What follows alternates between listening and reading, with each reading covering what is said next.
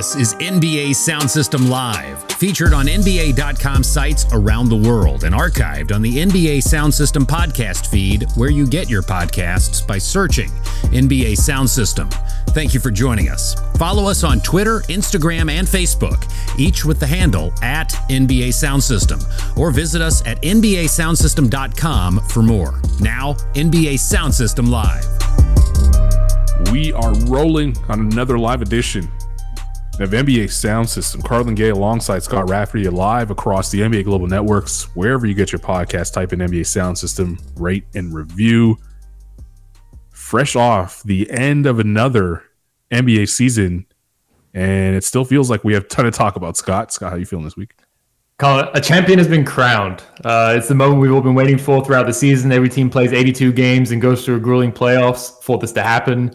Um, I, I, thought the playoffs were great, finals were entertaining, and Andrew Wiggins is a champion. Now, yes. now I can roll out the red carpet for you to, to take a victory lap and everything. Yeah, I mean, I, I feel like I've all I've been doing is taking victory laps with uh, Andrew Wiggins becoming an NBA champion.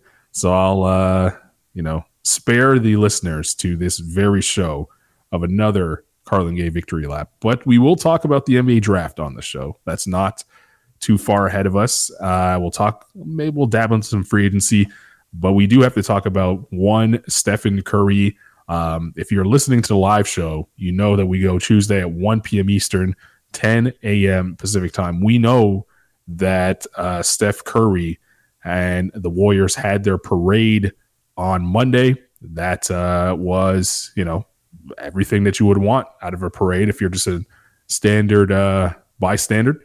And um, yeah, we got we got Draymond Green antics, we got Steph appearance. Uh, Andrew Wiggins said nothing at all. Uh, the crowd was able to come out. The first sign that we're slowly getting out of this pandemic. Um, I know it is still affecting a lot of people around the world, but uh, we're, we're, closing in on. I, I could see the light at the end of the tunnel.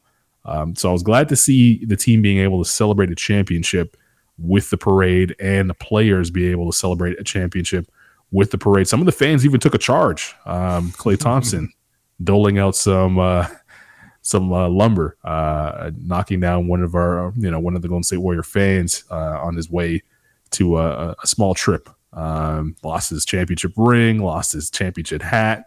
He did get the championship ring back. The hat, not so much. That's that's gone forever in the Cove.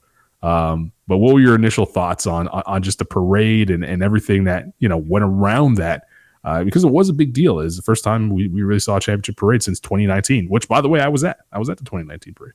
You sure were. Um, Draymond Green's having a great time. That's the biggest thing that's jumped out to me since the Warriors won the championship. It feels like you know he's he's going abs- at absolutely everyone on, on Twitter, social media, and he had a he had a few things to say at that championship parade. So Draymond Green is rightfully feeling great, on top of the world.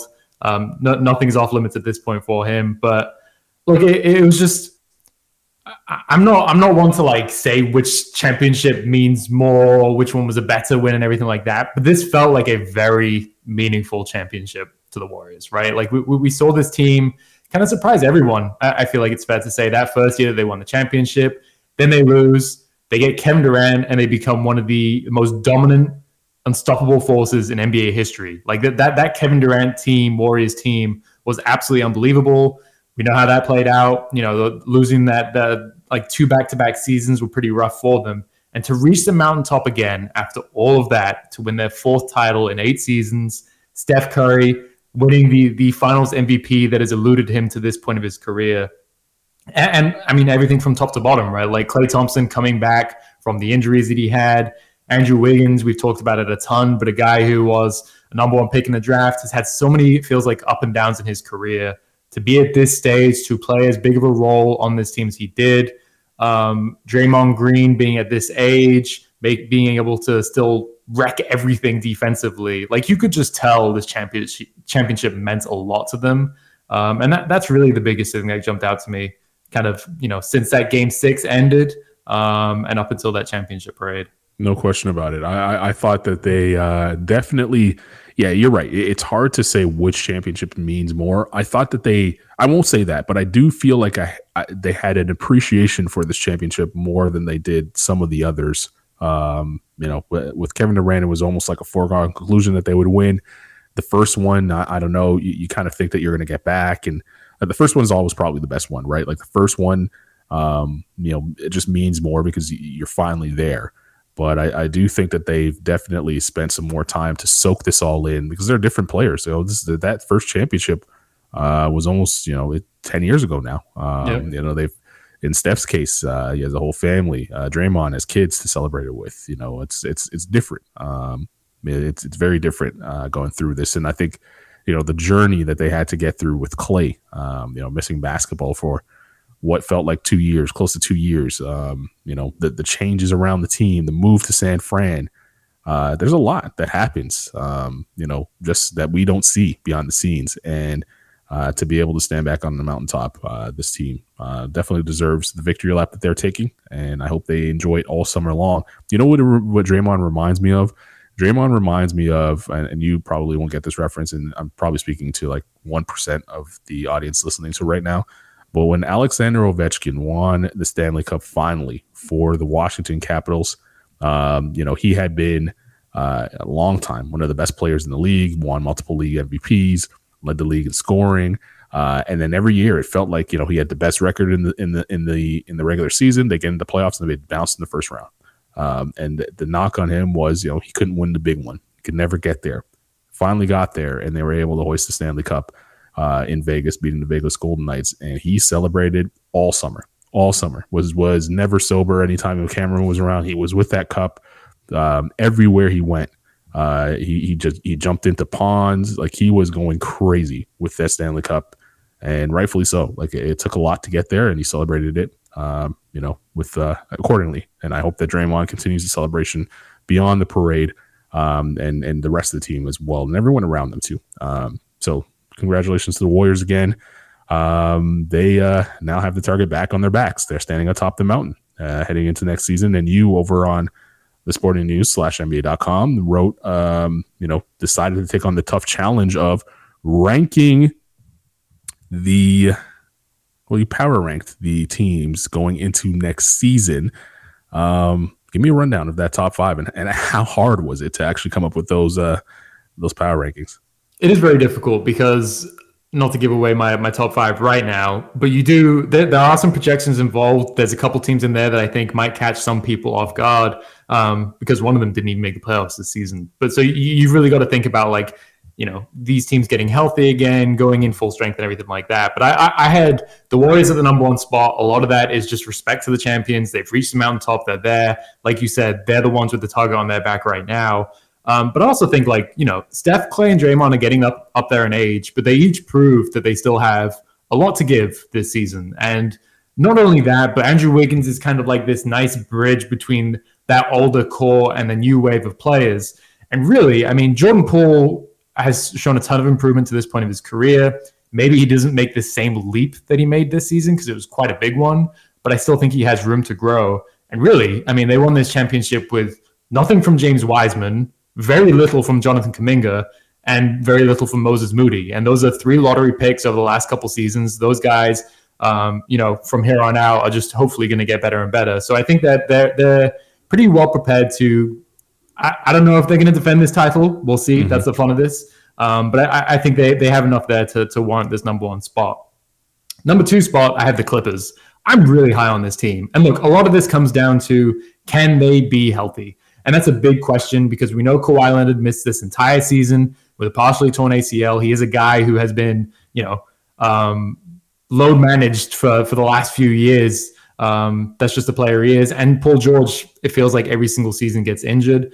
But if they can stay healthy, it's a big if, but if they can stay healthy, I love the supporting cast around them. They're deep, they're versatile. Um, we know they like to play small, and I, I think Ty Lue is just one of the best coaches and tacticians in the league. So I'm really, really high on this Clippers team. So I have them at two. Three, I have the Bucks. Um, I, I, don't think that needs too much of an explanation. They have arguably the best player in the world in Giannis Antetokounmpo, who's somehow only getting better and better. Um, we saw them go to seven games with the Celtics in the second round, and they didn't have Khris Middleton, who is their, their second best player. I think most people will agree with that. Um, I, I, still think this team is going to be really good, although they're going to have they have an important offseason kind of coming up uh, to kind of round out their second unit. At four, I have the Celtics. they came up short in the finals. This team's not going anywhere. They still have their like top seven or eight players on the contract for next season. They're going to be a defensive powerhouse. Robert Williams III will hopefully be healthy. Um, and while they had, I mean, Jaylen Brown, Jaylen Brown and Jayson Tatum had a great postseason. I, I feel like that is worth saying because it did feel like a lot of the conversation around like Jaylen Brown was all the he can't dribble, gets so many turnovers and everything. That guy averaged like what 20 plus points in the finals, right. 23 and a half points in the finals. Um, was there, you know, leading score, or second leading score, pretty much the entire playoffs. I, I, I, thought he was fantastic. And yes, Jayson Tatum came down to earth in the finals. He still had a great postseason. Um, so I, I, think those guys taking a step forward is is certainly out of not not not out of the realm of possibility. And then my fifth spot, which might raise some eyebrows, I have the Nuggets. And again, this is one of those like they have to be healthy because Jamal Murray missed this entire season while sure. recovering from the ACL. We know what happened to Michael Porter Jr. with his back undergoing surgery yet again. But those guys coming back, I, I thought they were gearing up for a deep postseason run uh, when Jamal Murray went down two seasons ago. Like it looked like that's where the, that was heading. So I think that having those guys back, Nikola Jokic keeps getting better. Aaron Gordon fits in really nicely around them. Um, again, if they can stay healthy, I, I really like the potential of that team they made. They might have made it out of the Western Conference last season. Um, if Jamal Murray doesn't get hurt when he does, um, no, I know the Suns were were really good in the playoffs. I just think that the Nuggets had enough to beat them, uh, and I know the Suns swept them, but it was a different team with Jamal Murray out there, and even um, you know a, healthier Michael Porter Jr. would have been uh, would have been better. Um, yeah, I'm not I'm not really mad at those. Uh, it's hard to really project uh, where teams are going to be in a month from now, let alone by the time right. we get rolling again in, at the end of October. So, um, you know, good job out of you by uh, being able to break that down and all 30 teams ranked, uh, which is not easy.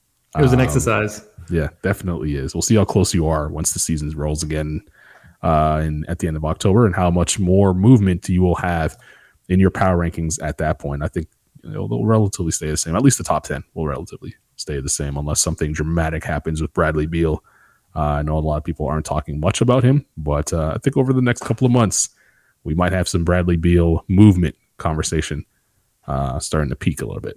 No one's maybe, maybe over, just a hunch. Maybe, maybe, over the next week, to be honest, yeah, not even months. True. You know, it's uh, that's how quickly things move in the NBA, and it does feel like all these things are back to back to back. But um, I honestly, I, I think in the top ten, the Suns were the hardest team for me to project. Mm-hmm. They were, I mean, they destroyed everyone this regular season. It all came crumbling down in that game seven loss to the Mavericks. I, I'm still optimistic about this team. Obviously, they have one of the best coaches in the league. Devin Booker should continue to improve and everything like that. You know, Chris Paul, another a another year older. Um, is he going to be capable of kind of maintaining this level? I know we've said that for what feels like forever at this point. Um, but the, the big thing for me is what happens with DeAndre Ayton because there's talk out there about you know the Suns being at least open to the idea of signing and trading him somewhere else, getting something in return for him, which is crazy to think for a guy who they used the number one pick in the draft to select a few years ago. Um, but the, the, uncertainty around that just makes me, them a really hard team to kind of project at this point um, of the calendar year. I had them in six. A lot of that is respect to what they were able to do this season, especially in the regular season. But uh, right. they, are probably the one I, I had the toughest job with a Ayton for Miles Bridges trade straight up, who would that benefit more if it does, or is that an even trade? I mean, the Suns still need a center, though, they right? Do, but they know that, knowing that Ayton is not going to get the max, so they're they're going to be in the market for a center no matter what. So, and look, we, we talked about it during the season. the The fact that Bismack Biyombo was able to play so well for them for a long right. stretch. I think is a testament to their system, Chris Paul, everything like that. So maybe they are optimistic that they can get a center who's 70%, 60% of what Ayton is. And yeah, they, they find an upgrade in a different position and that can get them over the top. I I don't know. That it, it's tricky. I, I still think they would be better off kind of targeting a center um, in return for Ayton to be honest. I don't know if Miles Bridges gets them over the top. I like Miles Bridges. Mm-hmm. I just don't know if he's kind of the answer for them. Let me throw this other one at you that will come up in conversation, I'm sure. Uh, and again, I haven't read anything, heard anything, but a three team trade. Don't know what the third team is, but it would see Ayton going to Atlanta, John Collins going somewhere else, um, and maybe Clint Capela going back the other way to Phoenix. So John Collins isn't going to Phoenix in this situation. He wouldn't go to Phoenix in this situation. He'd go to the third team, and the third team would return some compensation coming back the other way. I, I mean, maybe I'll, maybe Indiana is that team because I know Indiana has been in talks of moving on from Turner, and that way Atlanta ends up with a center um, or a backup center, and Phoenix ends up with two, maybe um, if they don't want to move, you know, uh, Capela. I, I think that I don't think a John Collins for uh, Ayton works for either team, right? Like I think that maybe you have to have Yeah. a third third team in there. I think you're right. I, I, that's kind of what I was getting at. Of like, if you have like 60 or 70 percent of Ayton, does that is that enough? If you can find an, another upgrade, I think Clint Capela is like a good example of that. You know, great offensive rebounder. He was one of the best defenders at the center position. You know, not not this season. He had some injuries. He was a little up and down, but the season before that, um, we know he's a lob threat. He's played with Chris Paul before. I actually do really like his fit on this team. I, I just don't know if like you give up DeAndre Ayton and Clint Capela is the headliner coming back in that deal. Well, it would just be him. It'd be John Right. Collins, right? Yeah, I mean, I I don't I don't hate that. It's just maybe the it's maybe it's wrong to look at this as like they drafted Ayton number one and they took him over Luka Doncic, but like I can't help but like that that just stays in my mind whenever we think like any trade that you suggest to me, that's going to be what I'm thinking about. And look, they're never going to make up for that decision um, with this trade, but I, I also think if they do want to pick up from like if they do want to still be you know one of the best teams in the league next season, get past where they were this season, that this is going to be a really really important trade for them.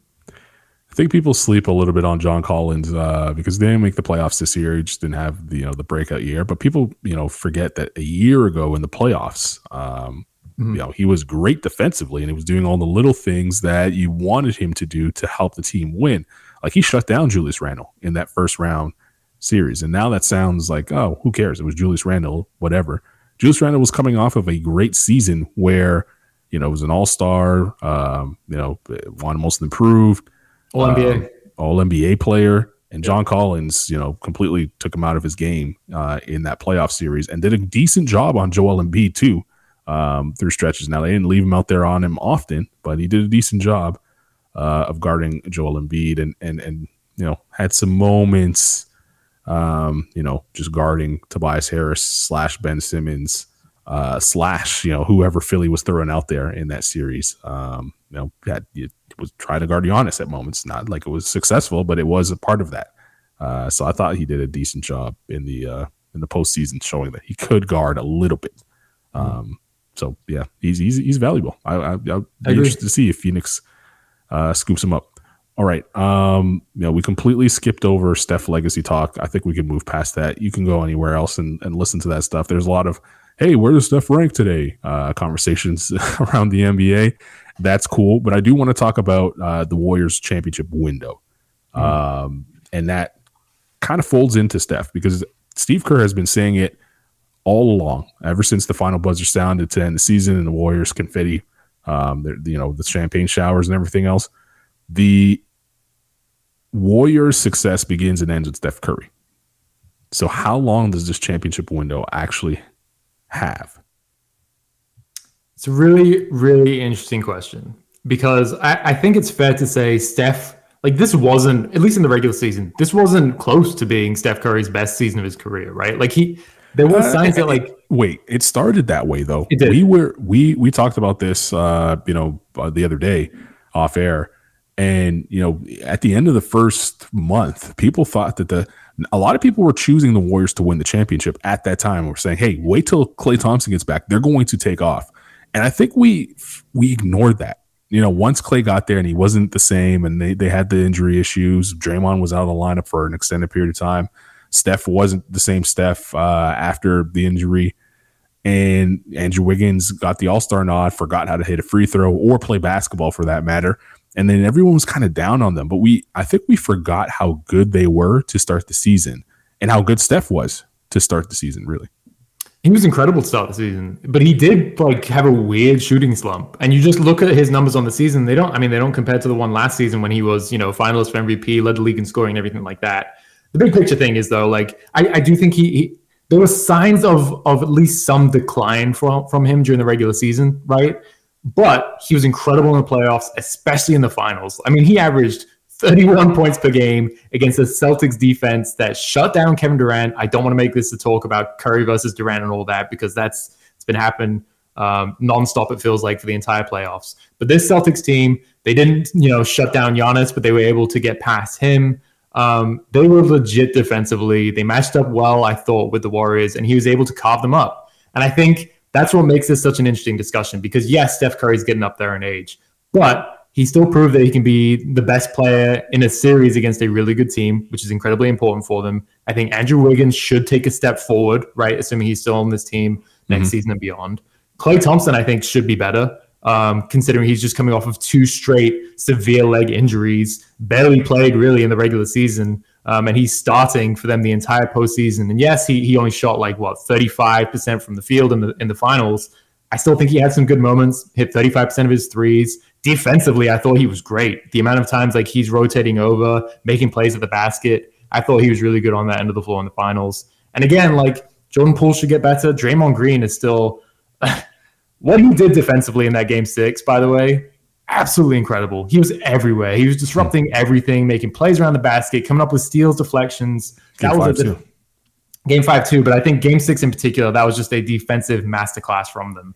So the big thing here is like what like what are they going to get from James Wiseman? Because we basically haven't seen much of him since he you know he was he was the number two pick a couple years mm-hmm. ago, right? Mm-hmm. Um, that's a big one for them. Uh, he I, I, think he definitely fits a need on this team. Like we saw how valuable Kevon Looney is, right? defensively, giving him that rim protector, his switchability. Um, but he's not like a, a lob threat.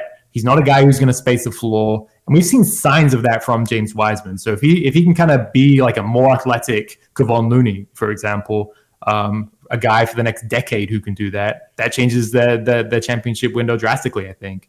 And that's not even to say Jonathan Kuminga showed really, really encouraging stuff this season.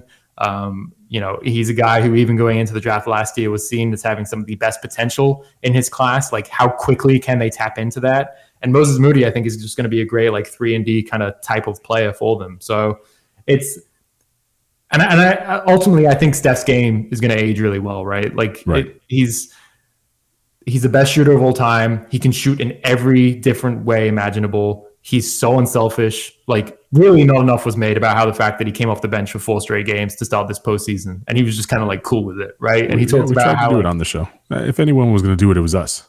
No, but I'm saying like generally, right? Like nothing was really made of it. It's crazy to think when he's crowned Finals MVP for the first time in his career, it's like, oh yeah, he started this postseason run coming off the bench for Jordan Poole.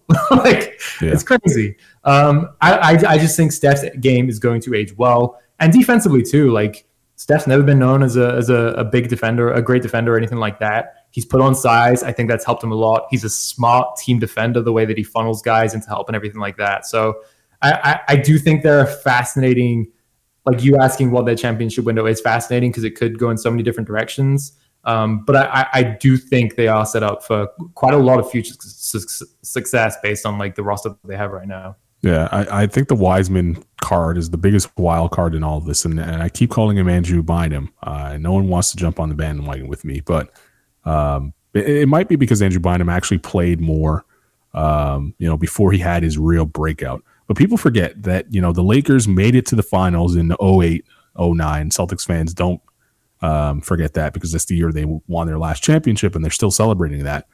But you know, he he you know the the 08 team played in the finals without Andrew Bynum, um, you know, at, at this at his you know available for them uh, for the entire playoffs, and that left a lot on Pau Gasol's shoulders. And um, you know, with Kevin Durant, Kendrick Perkins, and Leon Powe, and all the bigs that the Celtics had to offer, Big Baby Davis, um, you know, they just wore him down, and, and, they weren't able to get over the hump. But once you brought Andrew Bynum into the mix, um, he wasn't closing games, but he provided a lot of size and athleticism that you know the they were missing um, you know in, in that series before and they were able to get past the magic and Dwight Howard the first year and then follow that up with the back back championships with Andrew Bynum uh, the second year beating or uh, beating the Celtics in seven and then Bynum kind of caught you know his his really his rhythm there um, and was an all-star like people forget that this dude was an all-star 18 yeah. and 12 um, you know was blocking shots was passing out of double teams he, he, he had it figured out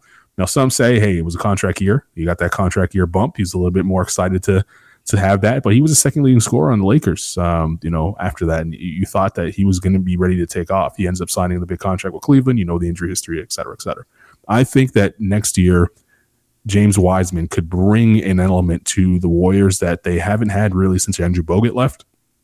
And that's going to make them an even, even stingier defensive team.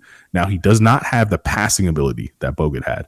That's the one thing that I think that the those two guys – that separates Bogut from from Wiseman. It's like Bogut was an, an, elite passer, but you know if he's able to be a, a lob threat, we haven't seen them have that really. Um, you know in this run, uh, you know just a, a, real rim protector. Draymond Green's decent, but he's not like an intimidating force.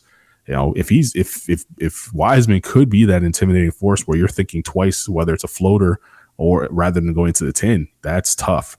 Um, and, and I think that answers a lot of the questions that we might have had about this team uh, offensively because he's going to be able to set more screens uh, and solid screens for to get Steph free. You know, if Steph's slowing down, maybe he needs an extra second for for that screen. If he comes in and uh, he being uh, Wiseman could come in and be a solid screen setter, he's a big body, man. It's tough to get around. And Steph doesn't need only but so much space. Um, so if Klay's slowing down, hey, you give him a proper screen, he'll figure out the rest. And then if Andrew Wiggins could, you know, be, you know, unlock uh, another side to his game in the pick and roll with Wiseman when Steph's off the floor, Jordan Poole could do the same. Um, you know, they, they really don't run much pick and roll. And people ask for it in the finals. Steve Kerr delivered. It's probably the reason why they they changed the series uh, in that game four. But now you have a a natural screen and roll guy versus asking Kevon Looney to do that, who's not really much of a finisher inside in those situations. That and then that, you know, depending on his development, if that bumps Looney to the bench, wow. Um, you know, talk about a solid big coming off the bench. So yeah, I, I, think the Warriors' window depends on Wiseman's development. I give him two years, Scott. I give him two more years, even if we see peak Wiseman, because I just think that the West is so tough right now. Um, you know, you have Memphis, you have, um, you know, uh, Denver. We talked about. Clippers, um, yeah, all those teams. Yeah, there's a lot of teams, so it's less. I think it's less about them, more about the Western rest of the Western Conference. All right, before we get out of here, I wanted to talk some NBA draft. Uh, you've done some some mild studying, studying, I'll say, uh, as we have two days before the draft. I'll say this: I'm I'm more excited about this class than I think most people are. It's not going to compare to last year's class. Last year's class looks like it's an all timer, right? Like I think we have a ton of all stars in last year's class. Um, this year's class doesn't feel that way, but I do think there'll be some impact players. And it's interesting um, because with the parity we have, we now have in the league, it feels like the bottom of the league is closer to making, um, you know, that playoff leap that they want to make than they would have been in years past when that gap was so wide. When it was like, all right, we know that the Heatles at the top of the Eastern Conference. Doesn't matter who you draft, you're not going to catch them. Um, you know, you know that you know OKC. Sorry, uh, you know that Kevin Durant just left OKC. He's on the Warriors. It doesn't matter who you know the the, the Thunder draft. They're just not going to catch the Warriors. So you know it, it feels like there's more vulnerability um, with the top teams, which allows us to at least fantasize about the idea of the Houston's and the OKC's being closer than maybe they are um, and one pick in this draft could turn their franchise around and put them back in that play. And the playing actually, you know, opens a window for you know some of this too. Just just gives you more optimism with with teams going into the draft. So where do you sit right now?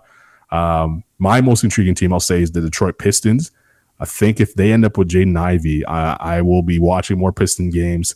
I'll probably get three in next year rather than zero. Um, Jaden Ivey Jaden Ivey and Cole and Cade Cunningham in the backcourt because I really like what Cade Cunningham did in the back end of the season. I'm joking, of course, because I actually watched a lot of Cade Cunningham uh, last season. I, I, thought that he got better as the season went along, and he will be comfortable not having to score, and Jaden Ivey will be comfortable just having to score. I think that'll be a perfect backcourt, um, you know, in the Eastern Conference if that's able to happen.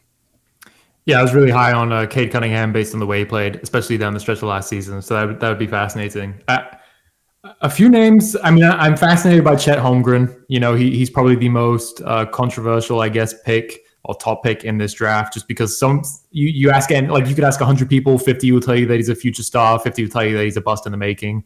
Um, but I think you know a seven footer who can hit threes, make plays off the dribble, protect the rim like he can, um, is just a fascinating player.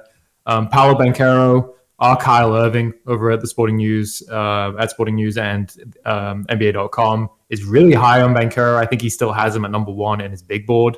Um, you know, just a, a, six foot 10 scoring machine who can make plays. It kind of sounds like kind of perfect for today's NBA, right? So I think the possibility of him being like the third pick in Houston, putting him next to Jalen Green, that's pretty exciting. Um, you talking about Jaden Ivey though? I it, we talked about this off air about a week ago, and I'm fascinated to see that like you know he he is being compared a little bit to like a, a Ja Morant or Derrick Rose, right? Like a six foot four guard, super explosive, super fast. Um, you know, has some turnover issues, but can make plays for himself and others. Like, isn't that kind of what every team is looking for nowadays? Especially yeah. after we've seen the rise of Ja Morant. So it does surprise me a little bit. And again, I'm no like I haven't done like a deep dive into this draft compared to you know like Al Kyle Irving or other draft experts. But it does it is interesting to me that like it does feel like there's three prospects in particular you know, it, it is Chet, it's Paolo, it's it's Jabari Smith Jr. And then it seems like people are talking about like there's a little bit of a drop off before the Jaden Ivey. Um, I, I, am a little bit surprised about that based on what I've seen and read, but um, he he seems like a super exciting prospect. And and really, we should talk about Jabari Smith Jr. as well, right? Because it, it, all the signs point towards him potentially be likely being the number one pick in this draft.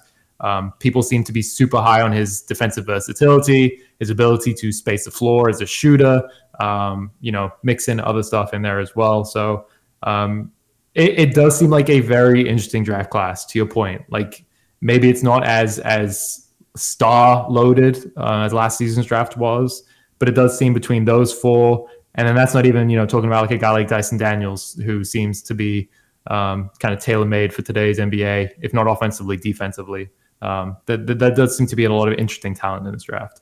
Yeah, it, it definitely does. Uh, you can head on over to NBA.com slash sporting news and uh, follow all of Kyle's work. He's done a great job of uh, you know breaking down prospects and had some help from our own Gil McGregor as well in that mm-hmm. regard.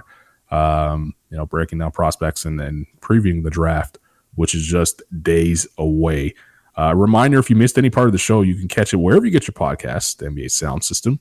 Please rate and review, spread the word, and reminder uh, we'll be back in two weeks from today rather than today. We are going to take the break next week and we'll be back post 4th of July. And the only reason for that, it's not only because we're going to be celebrating uh, July 4th, but also free agency coming up, Scott. That is your time of the year. July 1st uh, is free agency day. Um, we decided to give a little bit of gap uh, to allow some signings to happen. That way we aren't, uh, you know, late on some of these things. And uh, by the that net, I'm, I'm predicting this time in two weeks when we speak again, I think we'll have a Bradley Beal destination. That is not mm. Washington. That is not Washington. I, I, I do think that um, it's going to happen, right? Like he's not he's not finishing his career in Washington. He just, I, he just, I, I just can't imagine he finishes his career in Washington. But we'll, we'll, see. We'll see. There's plenty of time to debate about that. So for Scott Rafferty, I'm Carlin Gay reminding you you can uh, listen to us again wherever you get your podcast. NBA sound system. Type that in and uh, do us a favor. Tell a friend about us. We'll be off next week. Back after that. Have a happy and safe holiday weekend. The beginning of July. We're already there. Zooming through the NBA calendar and the calendar proper. We'll see you in two weeks, folks. Have a good one.